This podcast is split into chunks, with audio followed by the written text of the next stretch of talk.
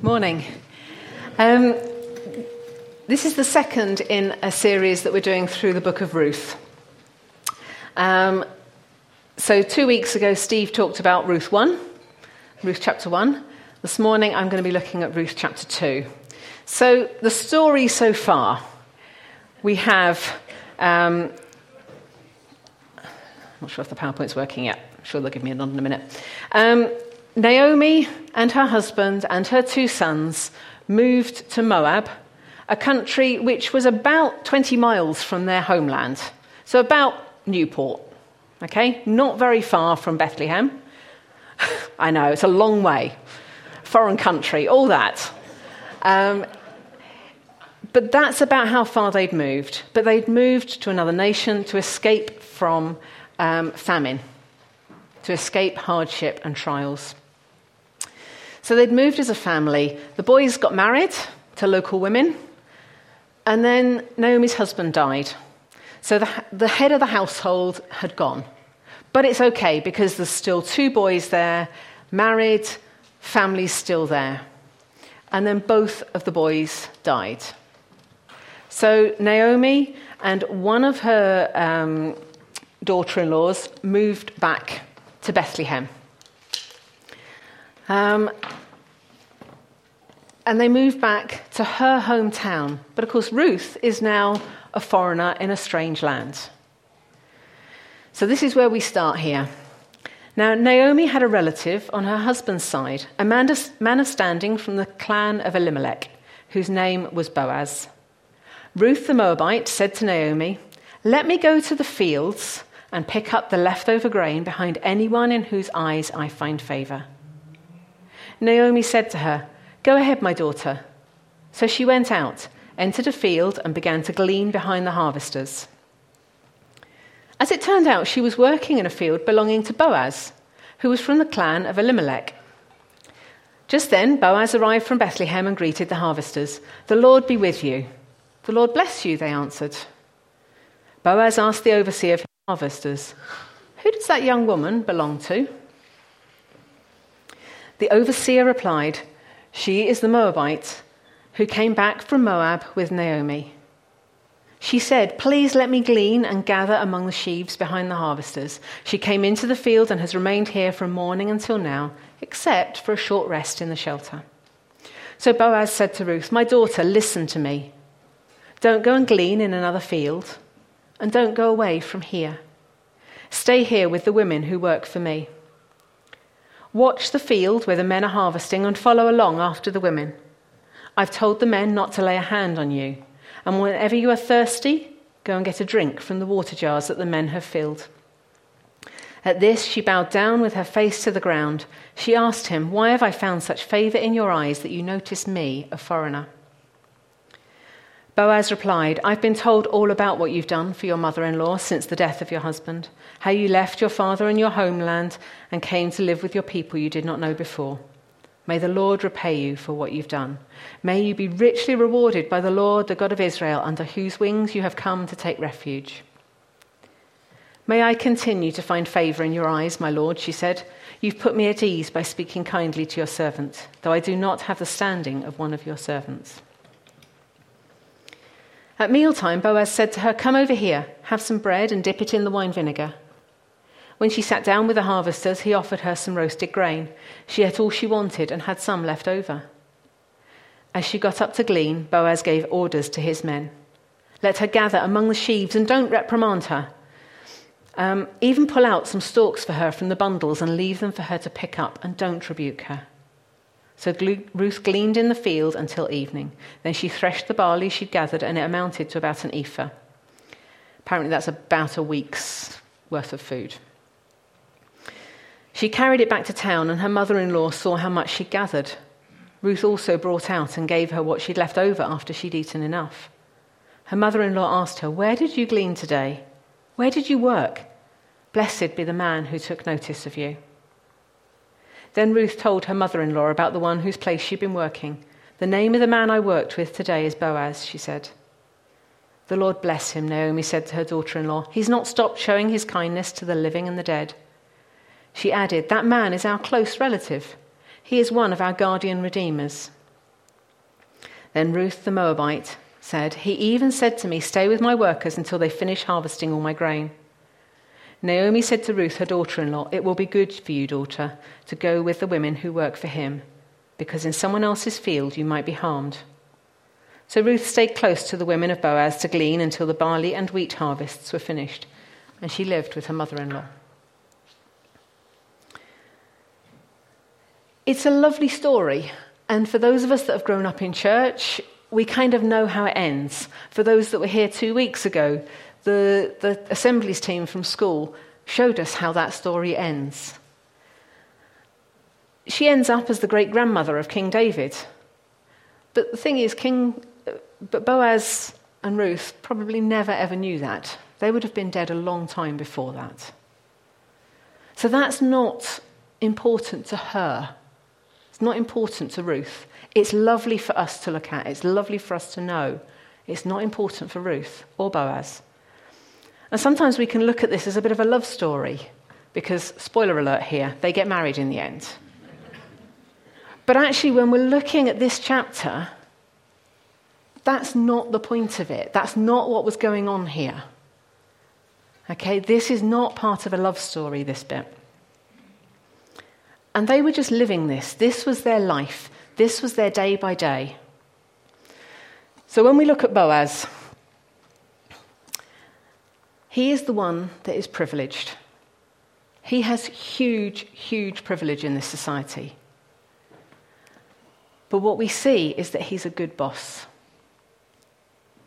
He provides shelter for his workers. His workers allow others to come in to his field. They're not expecting him to suddenly turn up and go, Why on earth are you doing that? This was his normal practice. He was generous.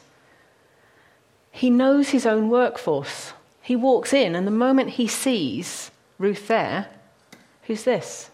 He knows that that's not part of his normal workforce. He's a good boss. He is law abiding. The law said, allow people to come and glean. And his workers know that actually he allows this. This is normal for him. This is not something that's new. He allows this. This is the type of boss he is. He looked out for the vulnerable. When we read in verse 5 him saying, who does, he, who does she belong to? We kind of bristle and go, She doesn't belong to anybody. But in her society, she did. Anyone that was gleaning was a family that was poor. This was a vulnerable family. If they had sent their woman out to glean, this was a vulnerable family. He wants to know which family is this. When he then finds out, actually, there is no man behind this woman. This is two widows that have come back. She's a foreigner. All these things, he knows she is incredibly vulnerable. It's a lovely question in many ways, even though to us it makes us bristle. He's looking out for, okay, who is this family that is that vulnerable? And any woman that wasn't under the protection of a man in that society, and in many societies around the world today, was vulnerable to being attacked, was vulnerable to starvation. This wasn't just about being a bit lonely, this was actually life and death for these people.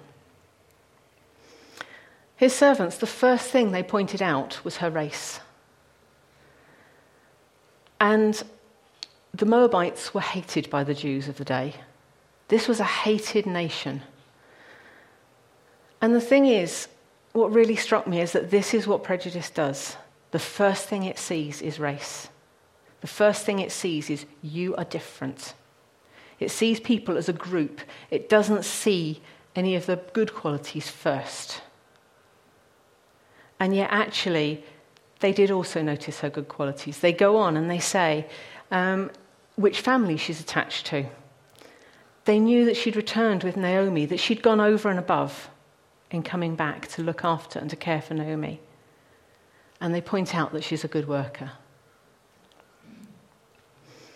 Now, the law that um, I'm talking about here is the gleaning law. In Leviticus 19, one of those books that we all love studying, not. Um, there's a few bits, and it's actually titled in the Bible almost random other laws. You know, this is just the sort of extra bits. These are the sort of side bits. Um, and it says, When you harvest your land, don't harvest right up to the edges of your field or gather the gleanings from the harvest. Don't strip your vineyard bare or go back and pack up the fall, pick up the fallen grapes. Leave them for the poor and the foreigner. I am God, your God.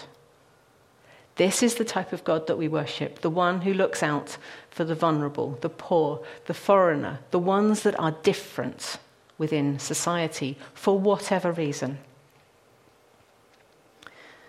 And the thing is, Boaz has a choice. He's the one with power in this situation. And he can go, okay, this is what the law says. She's allowed to come, she's allowed to gather. End of. But she must stay behind my workers so she doesn't pick up the stuff that they are still picking up. She can't use the shelter because that's for my workers. All of that would have still come within the grounds of the law. She can be out there on her own. But actually, he doesn't say that. Boaz says, actually, I know what the purpose of this law is it is to protect the vulnerable. And therefore, he says, come in close, stay close, drink the water that my, my servants have actually gathered. It's not just about getting enough to survive. He's actually saying, you know, I need to make sure that you're safe and that you've got enough to live. And that Naomi has enough to live. Bethlehem wasn't a big town. I actually had a quick look on Google Maps. It's a bit bigger these days. but it's still only about five or six miles from the centre of Jerusalem, as it was in those days. It's not very far, really. It's not very big. Um, and he was related. When Boaz looks at the law, he sees God as being nurturing. And he nurtures the people in his society, he nurtures those that are around him. Um, and he chooses to behave like the God that he worships. The thing is, you can tell what type of God we worship by how we behave. If we behave in a generous way, it's because we see our God as being generous. If we behave in a stingy way, it's because we see our God as being stingy. This says a lot about our picture of God as well. So, the other thing I think that I really struck me as I read this was it's really clear that what Boaz was doing was not normal. We can say, yes, he was fulfilling the law. He was doing what he was supposed to be doing, but he was clearly going over and above because he says, Stay in my fields. You'll be safe in my fields. You go to their fields, you may not be safe. And from what we hear of the time and what still goes on in other places today, we see that actually, unless people are underneath the wings of someone who's going to protect, they are very vulnerable to being exploited, to being hurt.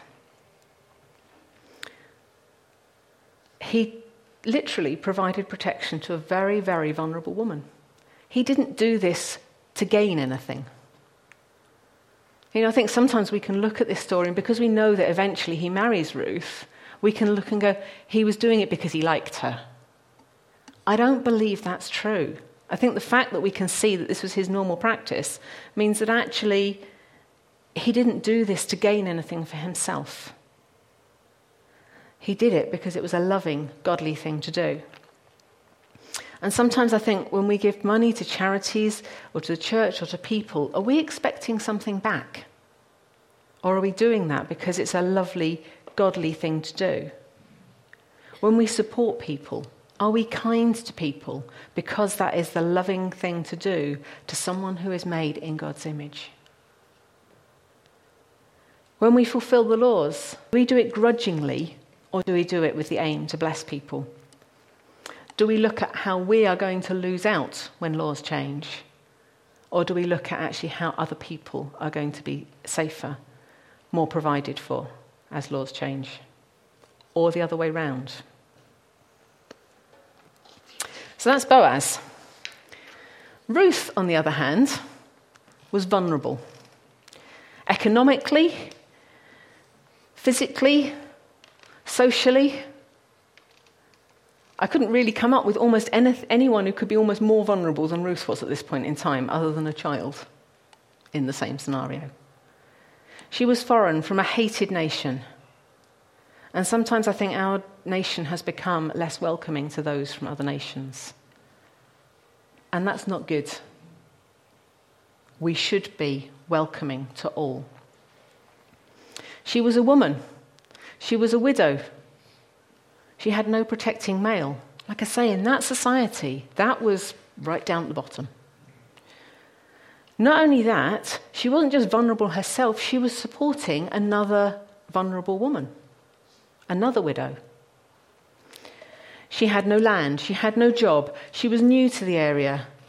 I don't know how much of the local language she spoke, but she certainly would have had an accent which would have marked her out as being different. The thing is, you look down that list, she had no say in any of those things at all. She wasn't vulnerable because she'd done anything to make herself vulnerable. She was vulnerable because of who she was and who society said she was. But the thing is, we also see she had huge, huge strengths. She was loyal. She was loyal to her mother in law. She was very hardworking. Despite the risks of going out and gleaning, she went out and did that. She was faithful and full of faith that the God that she had come under his protection by coming to his nation would provide, and that those laws that he had put in place, the gleaning laws, would provide for her. Those were the choices that she made to be loyal, to be hardworking, to be faithful. And the thing is, you know, it's like, okay, that's still a story from about 3,000 years ago. This is a long time ago. But actually, there are plenty of societies where this is actually still people's lives today. But it's not our experience in the UK in this year. You know, gleaning is actually no longer legal in this country, which it did used to be. The thing is, there are times when we're like Boaz in this story, and there are times that we're like Ruth. There are also times that we're actually like Naomi, where, for whatever reason, she wasn't going out and gleaning. She clearly wasn't actually able to even do that to help support herself. And I'm not trying to put people in boxes this morning. I'm looking actually, what can we learn from the two extremes? From the extreme of Boaz, who was the the rich, he was the privileged one. And what can we learn from Ruth, who was the vulnerable, underprivileged person? Sometimes people are vulnerable because they've made mistakes. But the thing is, we've all made mistakes. If I overspend by 20 quid on my budget for the week, next month that money be made back. That doesn't leave me in long term debt. If I was already running on a budget that left me with zero pennies at the end of the month, that £20 would be a massive, massive effect on my life. The thing is, most people are vulnerable not because of mistakes they've made, but because of things that they have no control over, like Ruth. It may be something in their family. It may be the loss of a job after a company has folded. It may be a physical illness, injury, infirmity. So let's not judge okay? We're too, we do it too easily. And, you know, as I look round, some of you I know very well, some of you I know a little. And some are in the Boaz privileged group, and some are in the Ruth vulnerable group. And we can at times switch between, and most of us are somewhere in between on that spectrum. The thing is, you know, I am fully aware, I am standing here and I'm actually in the Boaz group. I'm aware of that fact. I am predominantly in that privileged group. I have a job, I have a family, I have a house, I can speak English, I'm middle aged, much as I hate to actually admit it at times. but actually, that gives you a certain standing within society. I am now physically healthy. I do know what it's like to have spent years in a wheelchair. I am white with a British sounding name. And for years, I've kind of thought, what difference does that make? But I suspect that those of us who are here who are not white with a British sounding name know the difference. Too often at work, I say to someone, next time you will be seeing Dr. Chun, Dr. Gautama, other names, the first thing they ask every single time are they British? That makes me realize I have the privilege of actually being in a position where nobody questions that of me because I have a British name. One of my colleagues has even turned around and said that because she has a British name and yet is Chinese, she doesn't get it in the same way until they walk in the door. And I take that for granted. I know I take it for granted, and I shouldn't. Um, I have had people refuse to see me because I'm a woman. Again, it shouldn't make a difference, but it clearly does for some people.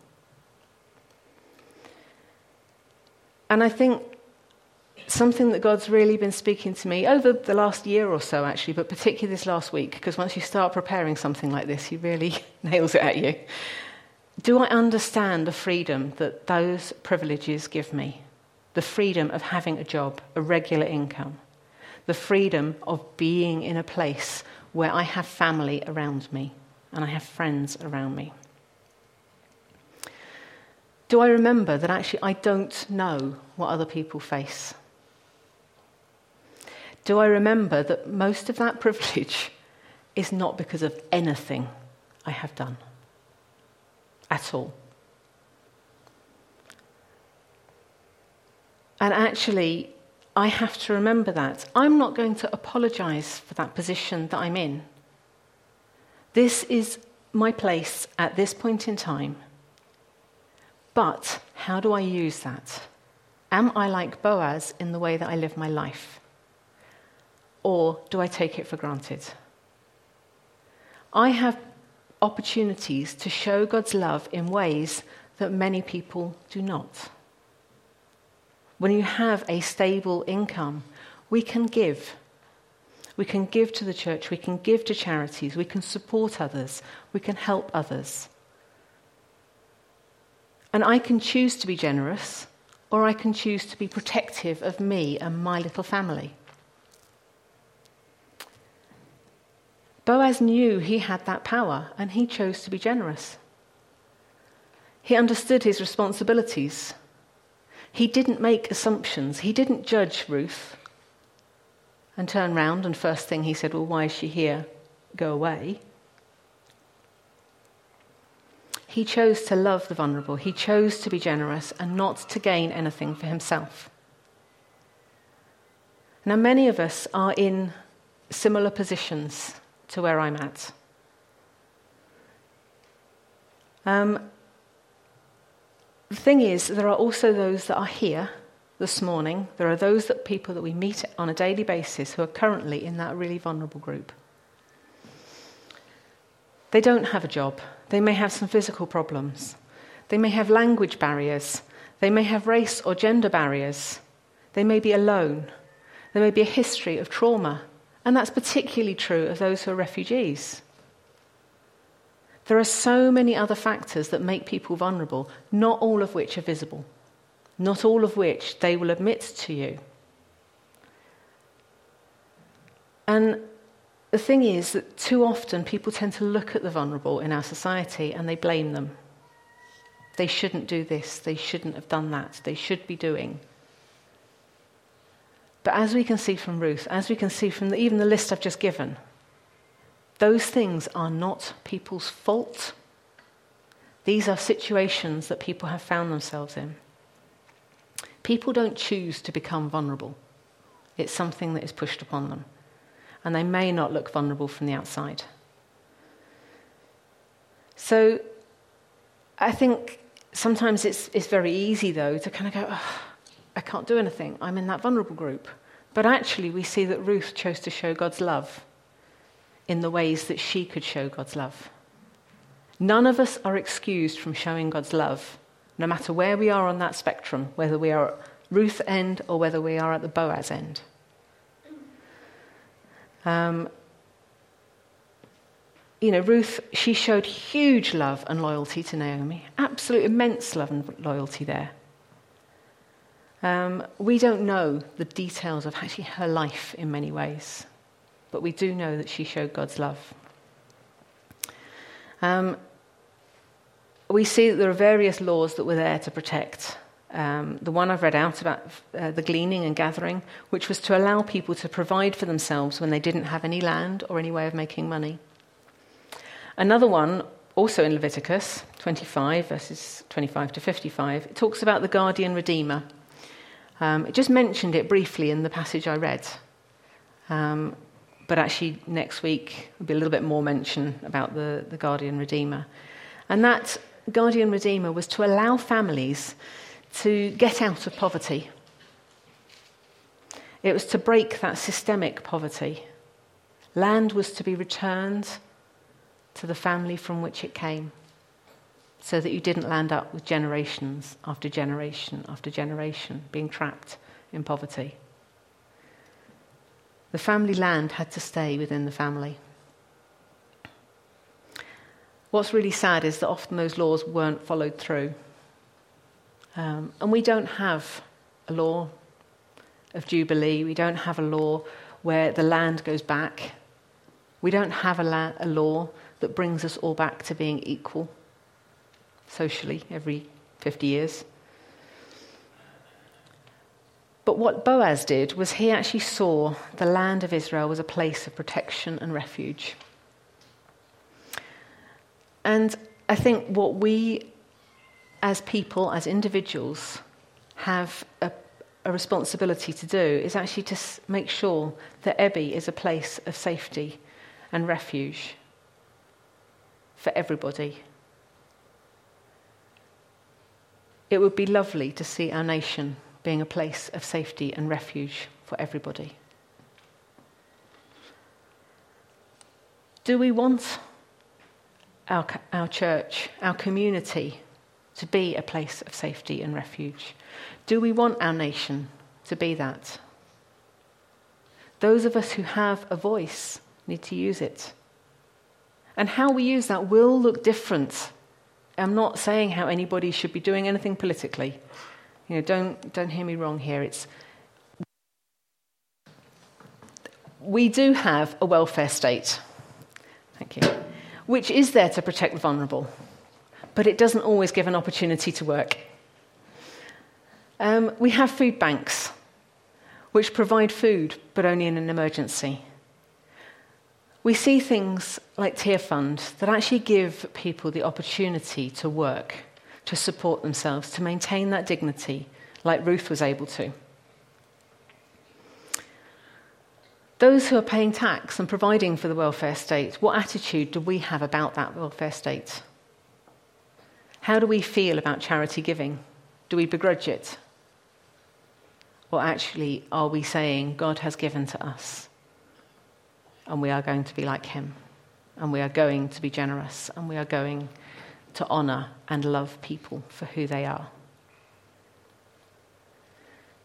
So, I mean, um, Rachel earlier in her video did mention about you know the ones who are hit in the in the cyclone in southern Africa are the most vulnerable. They were already vulnerable, and they've been clobbered again you know, how do we make sure that actually we maintain people's dignity and we give them opportunities to get out of that place? So, do we always treat people as individuals, loved by God and with dignity? Or do we judge and make unfounded assumptions? Do we make judgments about those that are like Boaz, assuming that we know that they should be doing fill in the blank when we don't know what they're already doing We don't know how they're treating people. Do we make assumptions and judge those who are like Ruth, assuming that they must have done something wrong to get into that position? Do we make assumptions and judge those who are like Naomi? It's easy to read the story and say, well, why wasn't she going out and doing something? We don't know. We don't have any right to judge or make assumptions. And I think one of the things that God's really been talking to me about is, is about making sure that we talk to and communicate with people that are actually in a different place from us. Not just to tick a box, but genuinely to get to know people. Don't judge people.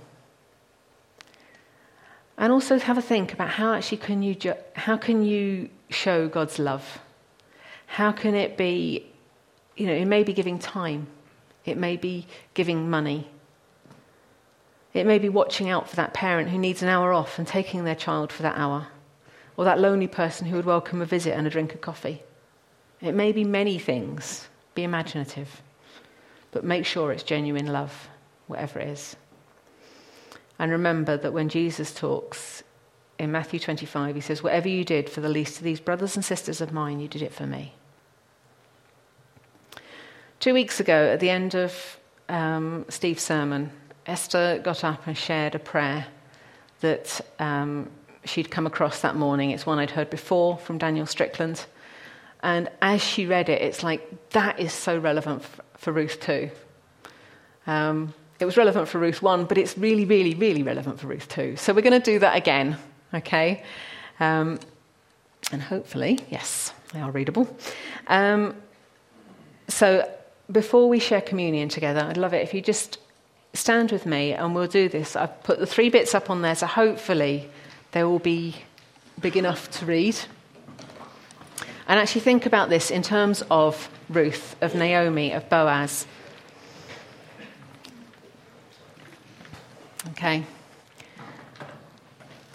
So, I choose to hold my hands up as a symbol of surrender. My life is not about me. I surrender to your lordship. I surrender my preferences, prejudices, and position to you, my fears, finances, friends, and family to you. And holding hands out in front, I choose to hold out my hands as a symbol of generosity. What I have is not mine. I am only a steward of all that you have given me.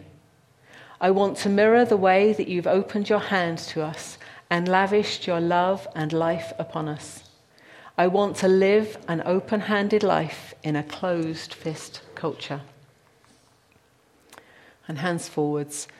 I choose to hold my hands forward as a symbol of mission. I want to live for something greater than me. I want to embrace your kingdom mission. I want to embrace and welcome your mission to the lost, last, least, and lonely, the poor, powerless, privileged, and persecuted. Thank you, Lord, that you came and you were among the poorest of the poor. You know what that's like, and you showed huge love. You showed that love to us. You made it possible for us to know you and to be able to become more like you. So, Lord, help us in any position that we're in in our lives at the moment to actually show your love to others around us in a genuine and caring way that we may be more like you. Amen. So, do take your seats. Um,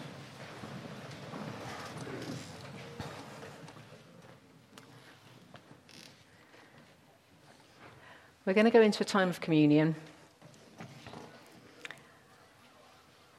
This is a remembrance of what Jesus did for us on the cross. He died so that we could be reconciled to God, so that we can know Him. We can live life free and forgiven. That's what He's done for us. Now we can go and do it for other people. So, as we remember what he did for us and thank him for what he did for us. There'll be people come and help me in a second, I hope, to, to share this out. Um, he shared his body given for us, and he poured out his blood for us that we can be forgiven. We do have a gluten free option here, um, and Derek normally wanders around with that, or I will. Um, but the, the bread and the juice will come round. Do take it. Do thank him. Do remember what he's done for us.